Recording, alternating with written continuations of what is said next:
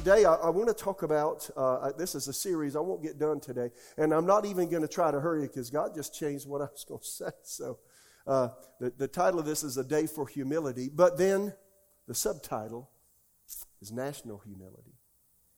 So, I want you to hear me out. Proverbs 16, 18, and 19 says, Pride goes before destruction, a haughty spirit before a fall. And then verse 19 says, Better to be a of a humble spirit with the lowly than to divide the spoil with the proud.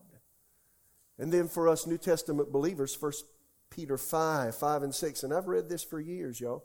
Likewise, you younger people, submit yourselves to your elders. Yes, all of you be submissive to one another. Be clothed with what? You know, when you're clothed with something, when the Bible says clothe yourself with love, clothe yourself with kindness, clothe yourself with compassion. Here, clothe yourself with humility. The idea is the first thing a person sees when they see you is that. So that's what it's saying here, clothed with humility. What does that mean? People could recognize, well, that's not a haughty person, that's a humble person. Wow. Then it says, For God resists the proud, but gives grace to the humble. Therefore, humble yourselves under the mighty hand of God that he may exalt you in due time. And then Isaiah 57 15 is a verse quite close to me.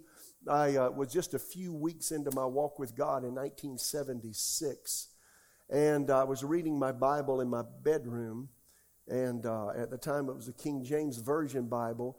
And, and this verse just hit me between the eyes Isaiah 57 15. For thus says the high and lofty one who inhabits eternity whose name is holy.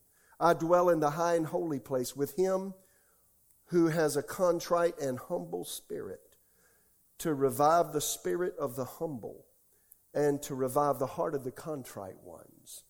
And I recognized in my own life that I had a root of pride. I recognized that when I came to the Lord. There was a, there was a root of pride in me. Now, pride has all kinds of manifestations.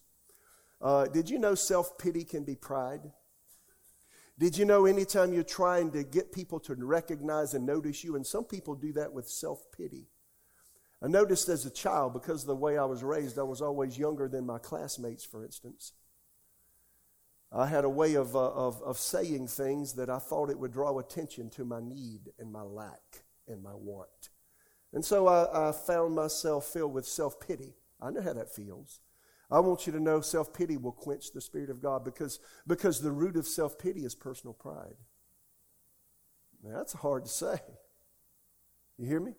And then you got the bully on the playground. Now, the bully on the playground, see, he's so, he, he's, he has so little within. He has such a small foundation for life. He has such a small thought of himself that he's got to push everybody else around to make himself known and, and respected, so to speak. And, and of course, that's pride, right? And then the other end of the spectrum here's a person who thinks they know everything. And they know how everybody else ought to live, what they ought to think, how they should respond, what they should say, and how they should do this, this, this, and this. Now, there's a person who's stuck on themselves. And, and that's a person, that's really an extremely dangerous person because that pride turns to uh, a, a desire for power. And so you've got the tyrant, the tyrannist, the person who seeks through law to control others. And uh, you, got the spirit of Antichrist coming right from that. Spirit of Antichrist is a spirit of pride. And my friends, pride is rising up in our world today. Our nation uh, needs, needs a lesson in humility right now. Can I go here? I wrote this in my notes and, and I didn't realize what the Lord was going to do here. Here's what I wrote down. We have been weighed, talking about we Americans, have been weighed in the divine balances as a nation and are found wanting, needy, out of bounds, proud. I was in my office, honestly, I mean, just before I came out here. Joshua, some of the praise team were in there. And um, we were praying. I was praying in the Spirit. And while I was praying in the Spirit, that, that phrase, you've been weighed in the balances and found wanting, kept came, coming to my mind. So, this is a word for our nation right now. We're in trouble. Did you know our nation's in trouble? Let me go a step further. Because our nation's in trouble, did you know you're in trouble? Your, your children, your grandchildren, your future. Did you know that? So some, sometimes we innocu- innocuously say, well, our nation. Well, that's, that's, you're part of that nation. You're a citizen of, of America, or you at least live here. You got a green card, right? We're in trouble, y'all. Every, every possible part of life is unbalanced right now. Would you agree? And everybody sees it. And people are talking about it. Should we be talking about this in church? We have the answer. Let me talk about it a minute here. Let me go back to Daniel chapter 5. I'm going to read my hard copy Bible here. Daniel chapter 5, Belteshazzar, the king. Well, Daniel chapter 4, you know, let me, let me give some, some reference here, and I'm not trying to go fast. If I don't finish today, I'll get it next week.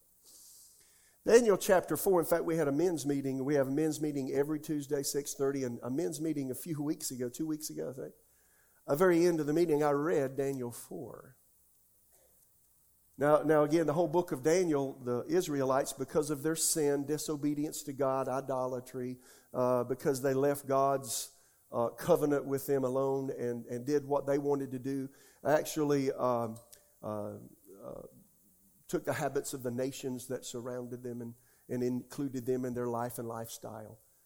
And God said, if you do that, you're going to be run out of your property. And they were. The, the, uh, the Babylonians took over Jerusalem in, in uh, 486 BC, actually attacked them twice, second time was successful.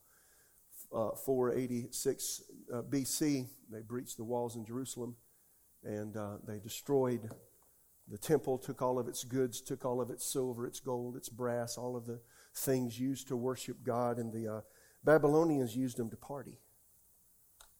Nebuchadnezzar was a very proud man. He was king of Babylon. And Revel- I wasn't planning on saying all this, but let's give you the context. Daniel 4, Nebuchadnezzar was uh, one of the strongest kings in his region, and he was over a lot of people, and he was proud of himself. God gave him a dream and in the dream, he grew feathers and his, his fingernails became claws. And he saw himself acting like an animal on the plains of the Middle East. And the dream was interpreted to him and said, uh, King Nebuchadnezzar, that's you. He saw a tree, and the tree was cut off, and the stump was in the ground. And the tree began to regrow. And bottom line says, for seven years, you're going to act like an animal you're going to grow claws like an animal. You're going to grow feathers like a bird. You're going to crawl around. You're going to crawl around like an animal. You're going to eat like an animal. You're going to be, be away from human society. The very end of that, uh, Nebuchadnezzar got the message quite clearly. And um, now I, Nebuchadnezzar, verse 37, Daniel 4, extol and honor the King of heaven all of whose words are truth, his ways justice, and those who walk in pride he's able to put down. That was his words. He was a proud man, but God humbled him. Well, yeah, chapter 5 Belshazzar the king made a great feast for a thousand of his lords and drank wine in the prayer. He didn't listen. He didn't. He didn't. Uh, get, his lesson didn't go deep enough. He drank wine in the presence of the thousand. While he tasted the wine, Belshazzar gave the command to bring the gold, the silver vessels, which his father Nebuchadnezzar had taken from the temple, which had been in Jerusalem. This is Nebuchadnezzar's son, that the king and his lords, his wives, his concubines might drink from them. Then they brought the gold vessels that had been taken from the temple of the house of God which had been in Jerusalem, and the king and his lords, his wives, his concubines drank from them. They drank wine and praised the gods of gold and silver, bronze and iron, wood and stone. In the same hour, the finger of a man's hand appeared and wrote opposite the lampstand on the plaster of the wall of the king's palace. And the king saw part of the hand that wrote. So, so a generation before, God appeared to his father, said, You need to humble yourself. And because he didn't, I forgot there's actually a psychological problem that makes a person act like an animal. And that happened to him. He lost his mind for seven years. The problem was His personal experience didn't gravitate into the nation. And they still were, were in the wrong and still had wrong attitudes, morals, and values. And here's his son, Belshazzar.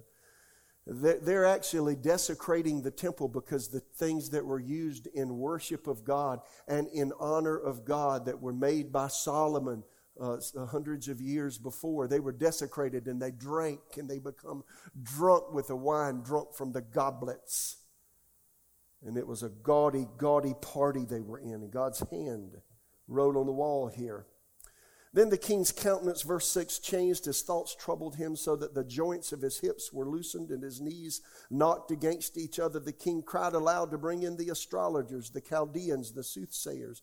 The king spoke, saying to the wise men of Babylon, Whoever reads this writing and tells me the interpretation shall be clothed with purple and have a chain of gold around his neck, and he shall be the third ruler in the kingdom. Now all of the king's wise men, came, but none could read the writing or make known to the king its interpretation. Then King uh, Belteshazzar was greatly troubled. His countenance was changed, and his lords were astonished. So then uh, uh, Daniel came, and I'm going to skip down and going to start right here with verse. Um, 18, O king, the Most High God gave Nebuchadnezzar your father a kingdom, majesty, glory, honor, and because of the majesty he gave him, all peoples, nations, languages trembled and feared before him.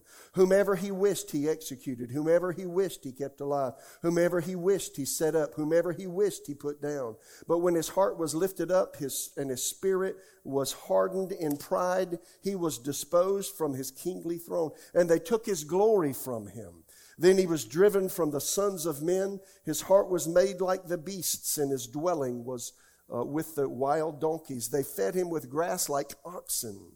And his body was wet with the dew of heaven till he knew that the Most High God rules in the heaven kingdom of men and appoints over it whomever he chooses. But you, his son Belshazzar, have not humbled your heart although you knew this. And you have lifted up yourself against the Lord of heaven.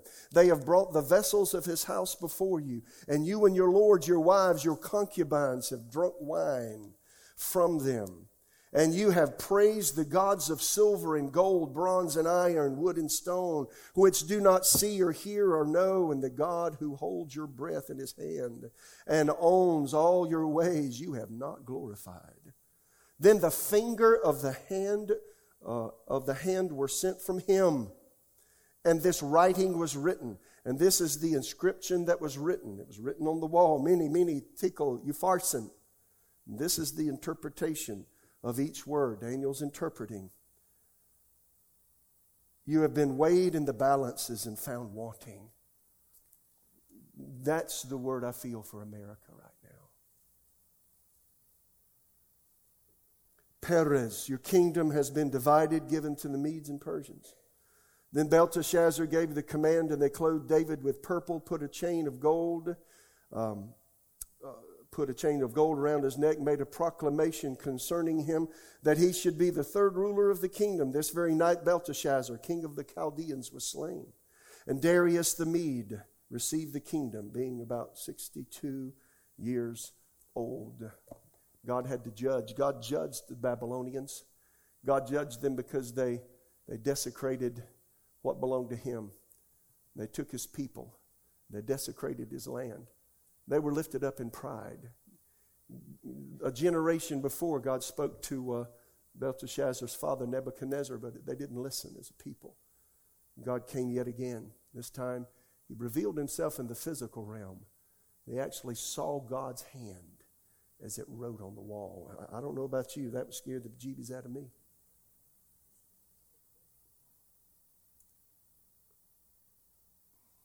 For some years now, as a nation, America, we've been carving God out of the equation of life, and we feel like we can do better without Him. Did you hear what I just said? It's too constraining. It's too confining. It's too rigid. God is too demanding. So, as a culture, I'm not talking about the people necessarily in this room. I'm talking about the world we live in. the people we live around, us, Americans. Hmm. We've rejected God, His Word, and replaced Him with a convenient God that doesn't bother the conscience with things like sin and impurity, rebellion, pride. That's us. I can't help but think, very end of June 2015, we say, God, we don't need your word, we don't need your ways. We changed the definition of marriage. Now, marriage is the oldest institution known to man. Did you know that? When I do wedding, when I do weddings, that's one of the phrases I use. Marriage is the oldest institution known to man. Marriage, the institution of marriage is, is older than governments. Did you know that? It's the oldest, it's the oldest relationship, and we changed it. Now anybody can marry anything. That's what our Supreme Court said. But it didn't change God's court.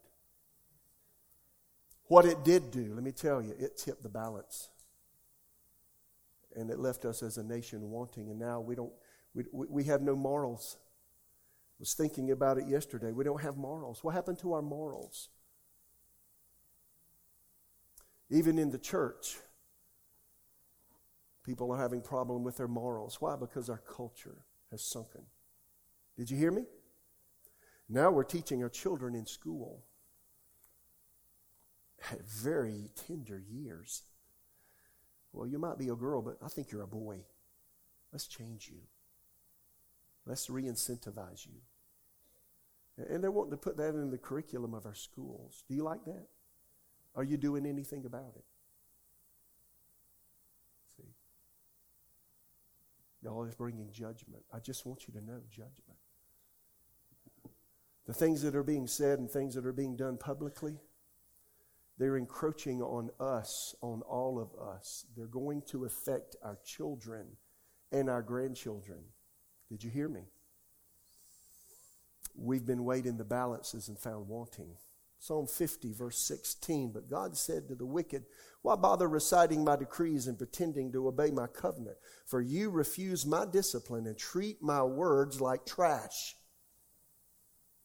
And y'all, we as Americans, we know what the Bible says, but we often don't do it or live it. Yes or no? Okay? For you refuse my discipline and treat my words like trash. When you see thieves, you approve of them. And you spend your time with adulterers. Hmm. Um, that could be physical, or that could be, or that could be intellectually with pornography. In movies, your mouth is filled with wickedness. Your tongue is full of lies. You sit around and slander your brother, your own mother's son. While you did all this, I remained silent. And you thought I didn't care. This is New Living Translation. King James says, and you thought that I was altogether like you. In America, we've created a God of love, not a God that is holy and pure. We've created our own God. And we want our God to bless us the way He blessed our forefathers. I've said these things so many times, but it bears repeating. If you've traveled anywhere, I've spent a lot of time in remote places in Africa. They have no running water, no electricity. You live, they live in thatch, roofed huts with the walls made out of dirt and, and the floors made out of dirt. The walls, the, the interior walls are made out of trees, limbs from trees, jagged looking little limbs. And then the children, the children pot bellies because they have worms. I've seen uh, little kids with bottles in their hands of orange water from mud puddles because they can't find any clean water. They don't have anything to eat. You know, if you see those kinds of things, and I've seen it so many times, you almost become, I don't want to say I became accustomed to it, but I went there a lot. And every time I went there, I was thinking, God, this is so weird to be here, to see how these people live. Then I've been all over India, I've been to the shanty towns. And the walls made out of cardboard and with plastic bags over them to keep the water out. I've been there. This nasty squalor. And then, you know, I, I go to my nice hotel room. I take a nice hot shower. I put on my nice clean clothes. I get in my airplane and come back to America. And then I look and say, it's so weird. That's so different than here. If you've traveled and seen third worlds, it is not pretty. Would you agree? It is not pretty, y'all. Most of the world lives that way. Most of the world lives in an apartment flat. Go to Europe. Go to India. Go to the big cities in Africa. Go to, I mean, go anywhere. That's how they live. But you, you got a big yard. You got a nice big house. You got the money to pay for it. You got a car. Not just one. You got two. You might have a boat. You got money. You got stuff. We are blessed. How many know we're really blessed? See, we don't realize our blessings came from the honorable lives of people who recognize they're not smart enough to guide their own way and live their own life and make their right choices. Not all of them did, but enough of them did that God said, You know what? I'm going to bless you. Because when you honor God's word, blessing comes. But we're about to learn a really difficult lesson in America. When you disobey God, and throw his word away, the blessing ceases. I'm a pastor. I don't like to talk this way, but I'm telling you, we're extremely close to losing what we have. And you haven't seen the hell it can come. Did you hear me? In our arrogance, we are still partying. Just like the people in Belshazzar's day. We haven't yet seen that the writing, the handwriting's been on the wall for a while in our nation. Even us Christians, we go about our way. We do our stuff. We sing our songs. We preach our sermons. But a lot of people haven't changed how they are, and they haven't repented of their pride, of leaving God out of the equation of life. How many hear me? Now in America, so he, so he says here, I didn't get through. While you did this, I remained silent, and you thought I didn't care. But now I will rebuke you, listing all my charges against you. Repent, all of you who forget me, and I, or I will tear you apart, and no one will help you. Now that's some tough words. Would you agree?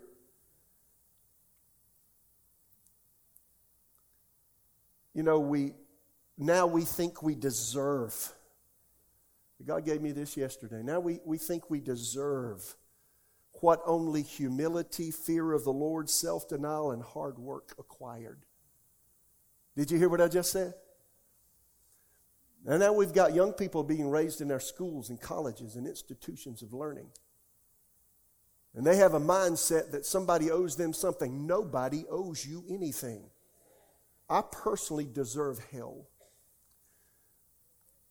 I personally deserve to spend eternity in the lake of fire. But because of Jesus, I don't have to. I could be living like these kids I see in Africa. But God planted my soul in America and had my mother birth me here. Or maybe you're an immigrant from another country, but now you're on this soil. People from all over the world are coming here. But my friends, our days are numbered. I want you to know what I'm feeling on the inside. Did you hear me? Hmm. God is leaving America alone. I put it in my notes yesterday, In our pride, we as a culture have pushed God out of our lives, and now He simply says, Fine, do it your way. And now you want to know what's been happening in the last while? We're beginning to falter, we're beginning to fail. We'll still think that our ingenuity, we still think that our armament is going to protect us. The psalmist said, I think Psalm 33, no king is saved by, by, by a bunch of horses. That means his military. Unless God protects you, you're not safe. How many hear me? Could judgment be when God chooses us to, uh, and to, uh, chooses to allow us to reap what we sow? How many hear me? And so I've been thinking about this for a while. There's a success, and you know, now in, in a lot of churches, it's just a good motivational speaker. Uh, pastors become a good motivational speaker. Be all that you can be. You have the right to succeed. You have the right to be to the best things in life, right? You can plan your own destiny. You're unbeatable. You're unstoppable. You got a great can do attitude. What I just said, I believe that. But there's one caveat only when you're submitted to the Lordship of Jesus. If you think you are owed that because of who you are and where you live, you're sadly mistaken. And that's what's happened to us in America. How many hear me? See what we have. And these attitudes that I just mentioned, you know, they come from our history when we depended on God, when we trusted God, when we didn't trust our own resources, when we didn't trust our own wits in our own way. But the very thing we call success at some point will trend towards failure unless we humble ourselves. And that's what I'm feeling in my heart. You know, Israel prospered and won their battles as long as they put God and His Word first, but they began to fail even, even when they took the Ark of the Covenant and put it in the middle of the battle because they wouldn't walk with God in their daily life. They lost their battles. They used to win, they began to lose. Here's another word I got this morning. I, I, I, can't, I, I came, I, I didn't plan on this. This came to me just this morning. Deuteronomy 8. Listen to this. Verse 10. When you have eaten and are full, then you shall bless the Lord your God in the good land which he has given you. Beware that you do not forget the Lord your God by not keeping his commands, his judgments, his statutes, which I command you today, lest, listen, this is a word for America, when you are, have eaten and are full, and have built beautiful houses and dwell in them. And when your herds and flocks multiply, your silver and gold is multiplied, and all that you have is multiplied. When your heart is lifted up and you forget the Lord your God who brought you out of the land of Egypt from the house of bondage, who led you through the great and terrible wilderness, who's speaking to the Israelites of their experiences in which fiery serpents, poisonous snakes, and scorpions thirst, uh, and thirsty land where there was no water, who bought, brought water for you out of the flinty rock, who fed you in the wilderness with manna, which your fathers did not know, that he might humble you and he might test you and do you good in the land. Then you say in your heart, My power, by my power and might of my, of my own hand, I've gained me this wealth. Mm-mm-mm. Friends, that's America today. Did you hear me? You shall remember the Lord your God, for it is he who gives you power to get wealth, that he may establish his covenant, which he swore to your fathers as it is this day. Then it shall be if by if you by any means forget the Lord your God, follow other gods and serve them and worship them, I testify against you this day, you shall surely perish. As the nations which the Lord destroys before you, so you shall perish because you would not be obedient to the voice of the Lord your God. That's where we stand as a nation. You say, well, Pastor, you talked about the problem. What's the solution? The solution is humility. And, and, and the solution is us, the church. We've got to own the problems we have. Uh, pastors like me have got to own the fact that, by and large, in a big way, the Word of God has not been preached as it should, because if it was preached the way that it should, we wouldn't allow the moral failures that we've allowed in our culture. And we wouldn't be living the way we do. We wouldn't have had, we wouldn't have aborted 63 million babies and made sin the law of the land. We wouldn't have done it. And now, if I even mention these things, people look, I mean, you can see daggers looking through me sometimes. When I talk about what the Bible says, they're saying, well, you can't say that now. Why not? Isn't, God hasn't changed. It's because we have changed. Our morals have changed. Some people don't like for me to say this, but the failures of America land at the feet of the church. And that's why, why that often quoted scripture, 2 Chronicles 7 14, if my people called by my name will pray and humble themselves and seek my face and turn from their wicked ways, I'll hear from heaven, forgive their sin, heal their land. So the answer's the answer is not that everybody's going to change. and The answer is not that you know even our uh, even uh, not not immediately. But the answer is if people's if God's people will fall on their face and repent, it gives God an avenue and an open door to to move again in the nation. How many hear me? I feel this. We've been weighing the balances and found wanting as a nation. In the future, you're going to see some very diabolical things happen that I don't think have ever happened on the soil of this nation. And most people have no idea and are unprepared. I pray about these things a lot. I pray about them in my private time.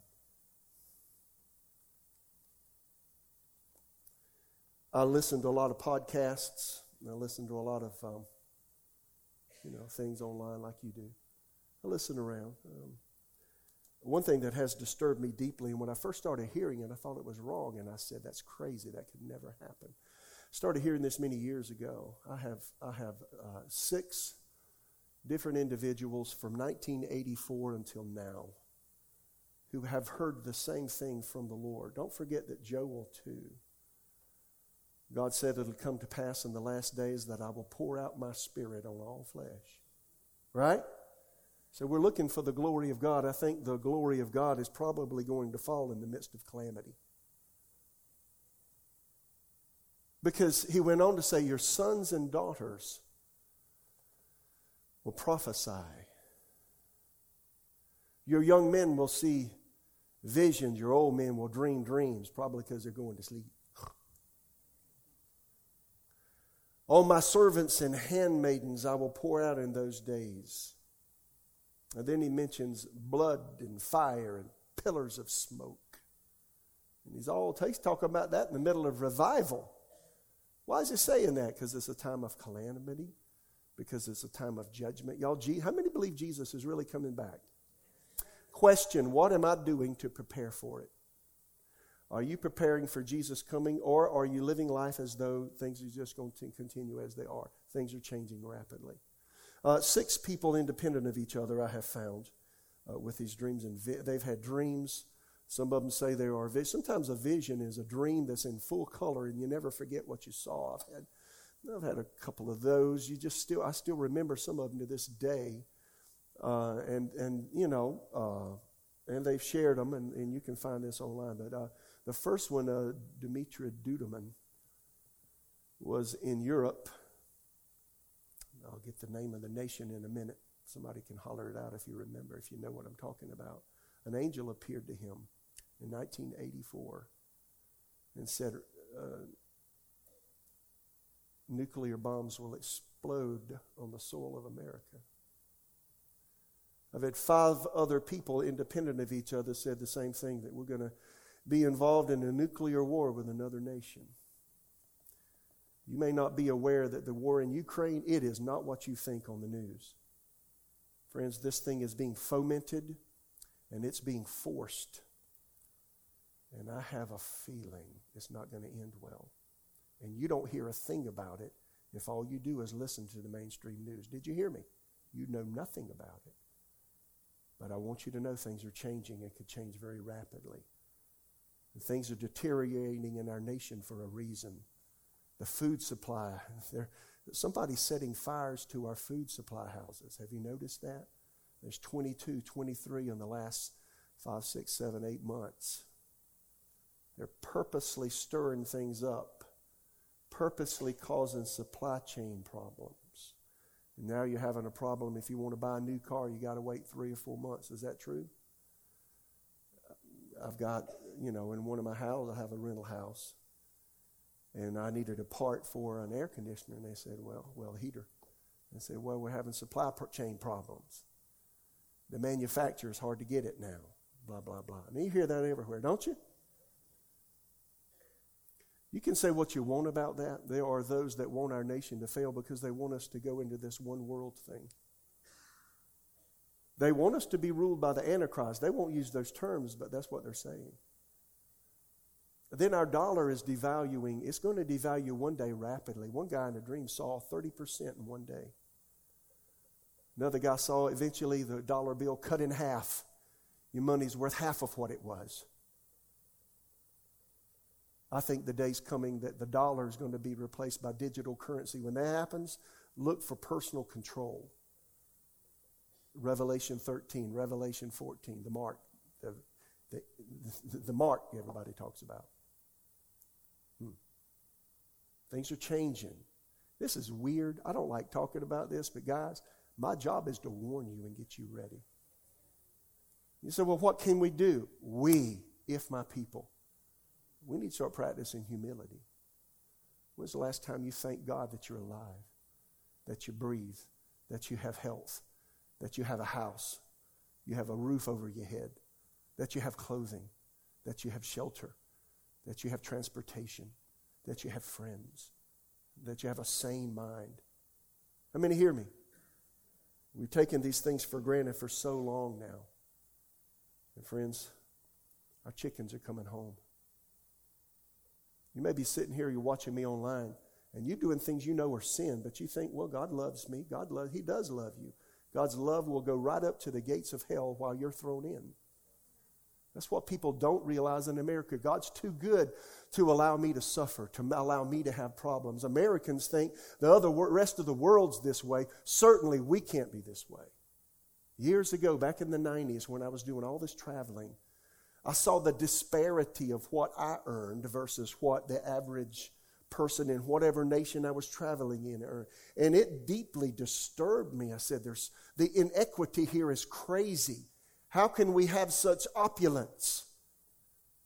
And it's, you know what it is? It's because of the obedience of our forefathers. But my friends, that tank has run dry. And now we're going to begin to reap the way we live, what we do, the values we have. And that reaping is not on the blessing side, my friends. How many hear me? God showed me back in 1990 uh, and 91, I was studying the book of Daniel. Everybody okay? I had no idea it'd take me this long to say this. I'm about done. I was studying the book of Daniel, and when I saw that the Israelites went into Babylonian captivity, stayed there 70 years. And then I saw that Daniel was one of the Israelites. It suddenly dawned on me. Because I was thinking about, well, them wicked, mean people, hey, going to get their just desserts. It's going to come to them. And then one day I was studying and I saw clearly, no, no, if it happens to your nation, you'll get involved in it just the same way. See, Daniel went to Babylon with the rest of Israel. Did you hear me? You think that what's coming is not going to affect you as a Christian, it will affect you. It'll affect your money, it'll affect your children, it'll affect your grandchildren, it'll affect your food supply, it'll affect your ability to buy gas, it'll affect your transportation, it'll affect everything. We think we're inoculated from it. No, we're not. Now, in the middle of that, will God meet us? Yes. Did God meet Daniel? Yes. Did God meet Shadrach, Meshach, and Abednego in the fiery furnace? Yes, but they were in a furnace. And they were in a furnace because their people disobeyed God. I'm preaching freely today. Do you know one day I could be behind bars for saying what I said right, right now? Unless we change. I hope none of this happens in my lifetime was it Hezekiah the king? God gave him 15 years. Or, or there was another one said, well, God said, well, you're not going to be judged, but then the next generation will be judged. Don't you have that arrogant attitude? Well, the, the bad's going to happen to, you know, the people after I die. What a haughty attitude. Friends, we're in need of humility. Bring this home. I'm done. Um, I've always been a very proud person. When I first came to the Lord, God had to deal with me about my pride. And it wasn't, you know, I, I didn't, re- you know, if you're proud, you don't even know you're proud. Everybody else knows you are, but you think you humble. Is that true? so, you know, I'm just, I'm just reading my Bible. It's like, Mitch. And, and in 1995, I am not going to tell this whole story right now. I'll come back another time. Maybe next time. January 1995, I was taking a walk in Oklahoma. Susan and I, six months earlier, five months earlier, just bought our first house. No, that month. I'm sorry, 1985. Yeah, uh, we were not. We were in a rented house, and um, I was about to buy my first house. We had a had a little baby. Jonathan was born in 1984. But I was taking a walk on a cold January night. Stars were bright, moon was bright. I could see my breath. I'm praying. I'd walk and pray, you know. And the Lord spoke to me. Among other things, He said to me, He says, Mitch, I'm going to take you through a season of life where I'm going to deal with your personal pride. I said, Oh, God. Because I thought I dealt with myself. You know, if you judge yourself, you'll not be judging. I thought I'd put my pride down on the floor. But God said, I'm going to help you out. If God has to help you with pride, it'll be an adventure. And you know, the next few years, He did do that. That's another story I don't have time to tell today. I'm not Mr. Humble today. You know what I do every day? I got this morning. I got up. You've heard me say this so many times. I got. I, I pray on my knees because I need to. Just need to. The first thing out of my mouth is, Lord, I humble myself under your mighty hand. I don't know everything I should. I don't do everything I should right. I need you. Help me. I humble myself. It's a part of our Christian life that we need to talk about more. Humility is able to bear the blessings of God. Did you hear me? Pride will throw them away. And right now in America, We're throwing our blessings away. And the church is asleep. It's time to wake up. Did you hear me? Things are changing. Uh, A.B. Simpson was the founder of Christian Missionary Alliance churches. He was born in 1843, died in 1919. He's got a series of books called the Christ of the Bible series. I, I, I, read this quote from that one of those books. It's a six volume set.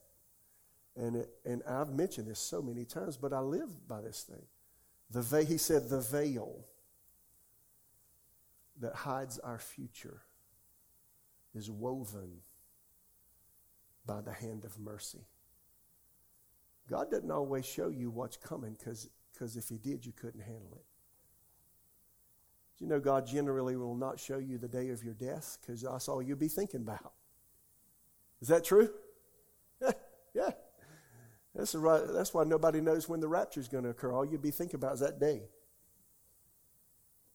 And so it is with what we call judgment, which is basically God withdrawing from a person, a family, or a culture. He won't show you what's going to happen. He just says, get it right and humble yourself. I want to invite you as I conclude. I had no idea I'd go this long. I, I sort of want to apologize, but I'm not going to.